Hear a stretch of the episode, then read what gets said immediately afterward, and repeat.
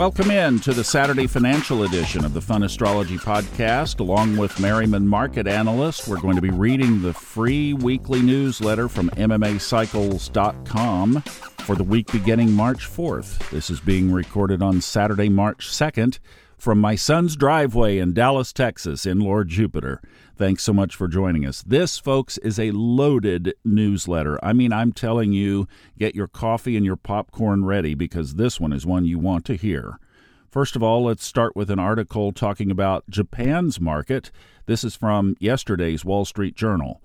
The Nikkei stock index recorded last week its first new high in 34 years, a fitting tribute to Japan's reemergence as a genuinely exciting economy. It also comes amid mounting evidence that Japan has finally broken the hold of deflation. Now, Ray's market commentary, he says the prelude to the Jupiter Uranus conjunction of April 21st is already working out as we expected. Uranus is excitement and breakouts to new long term highs, and Jupiter is the principle of abundance, optimism, and exaggeration. Last week, several global stock indices soared to new all-time highs, including Japan's Nikkei, after 34 years of being in the financial dark ages.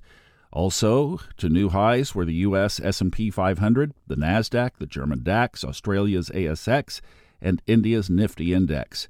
And the Dow Jones Industrial Average hit its high the previous week on Friday, February 23rd. Yet, it's not just equity markets that are soaring. Gold is on the brink of making a new all time high, as is Bitcoin. Crude oil broke above $80 during the day on Friday for the first time in four months, and the dollar yen is flirting with its highest price in 34 years as well. The thing about Jupiter Uranus is that it has a history of breaking to new all time highs in various financial markets, oftentimes slightly before the aspect and sometimes lasting a few months afterward. It would be welcomed if there was a sharp decline in these markets sometime before the aspect is exact. But as Jupiter Uranus is already exhibiting its powerful force to new highs, there is little to suggest this freight train will stop before reaching its next station, scheduled for April 20th. Now, the short term geocosmics. Some articles about AI. First of all, from The Atlantic on Friday. AI might finally bend copyright past the breaking point, upending what it means to have a creative society in the process. Who would spend all that time and emotional energy writing a book if anyone could rip the thing off without consequence? This is the sentiment behind at least nine recent copyright infringement lawsuits against companies that are using tens of thousands of copyrighted books, at least, to train generative AI systems. One of the suits alleges systematic theft on a mass scale. End quote. And this from today's Saturday's Wall Street Journal. Elon Musk sued OpenAI and its chief executive, Sam Altman, alleging they broke the artificial intelligence company's founding agreement by giving priority to profit over the benefits to humanity. End quote. And then from Esquire on February 13th, an article entitled The Seismic Shift That's About to Change the American Workplace. It says, thanks to rapidly changing demographics, U.S. companies are facing a historic talent drain. The solution is to move past ageism and invest in older employees. Now, Ray's comments on all of this. He says, well, actually there are shorter term planetary aspects that could coincide with a sudden and sharp decline before April 20th. One of these periods of intense geocosmic activity will be in effect from March 3rd through the 9th. These aspects are not as powerful as the Jupiter Uranus conjunction, which could easily dominate the market psychology to the point that everyone just continues to rush in and buy the breakouts. Yet, the aspects in effect next week contain the same planets that will be active on April 20th Jupiter and Uranus. So the question is will these lesser aspects together be strong enough to produce a short but sharp reversal? Or will the Jupiter Uranus dynamic just continue to overwhelm any effort to pause, let alone to pull back, until it reaches April 20th? With Uranus, you never know if it will continue its wild ascent or if it will suddenly reverse. With Jupiter, you know that whatever it does, it won't be in a measured, gradual way.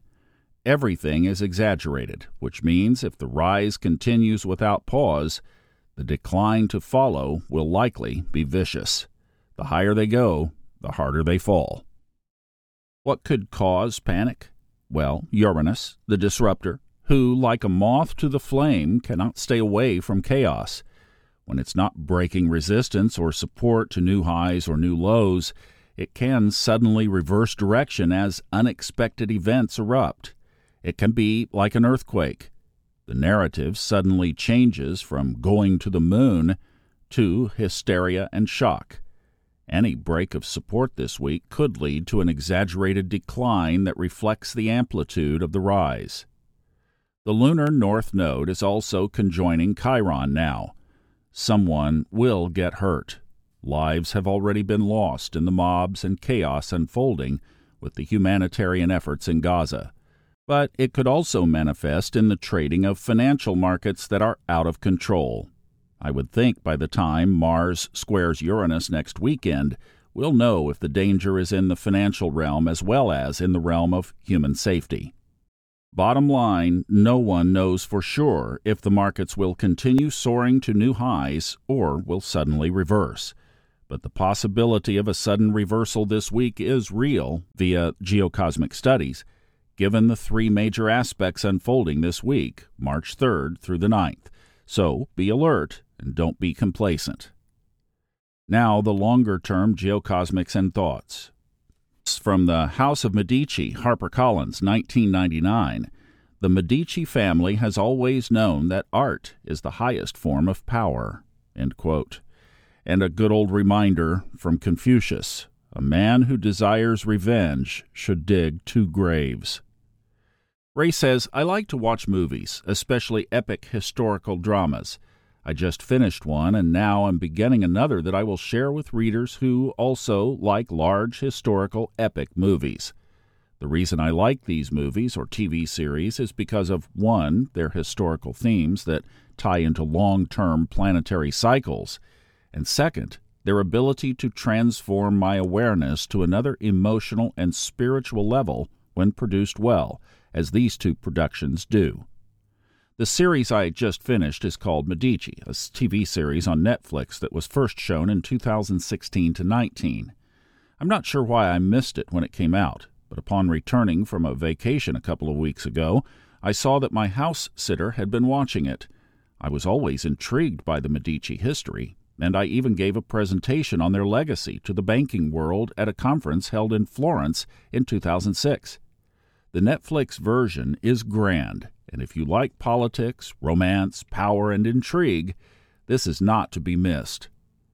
For that matter, neither is the newly released version of Shogun, which is being aired weekly on FX. I read the book by James Clavell every decade just to remind myself of the wisdom of Japanese Buddhism as portrayed by the powerful characters Toranaga, Shogun, and Mariko San.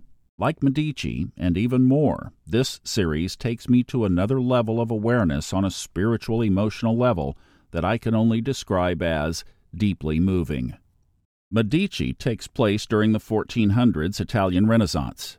During this unique time, there were planetary patterns involving Saturn, Uranus, Neptune, and Pluto, similar to today's alignments.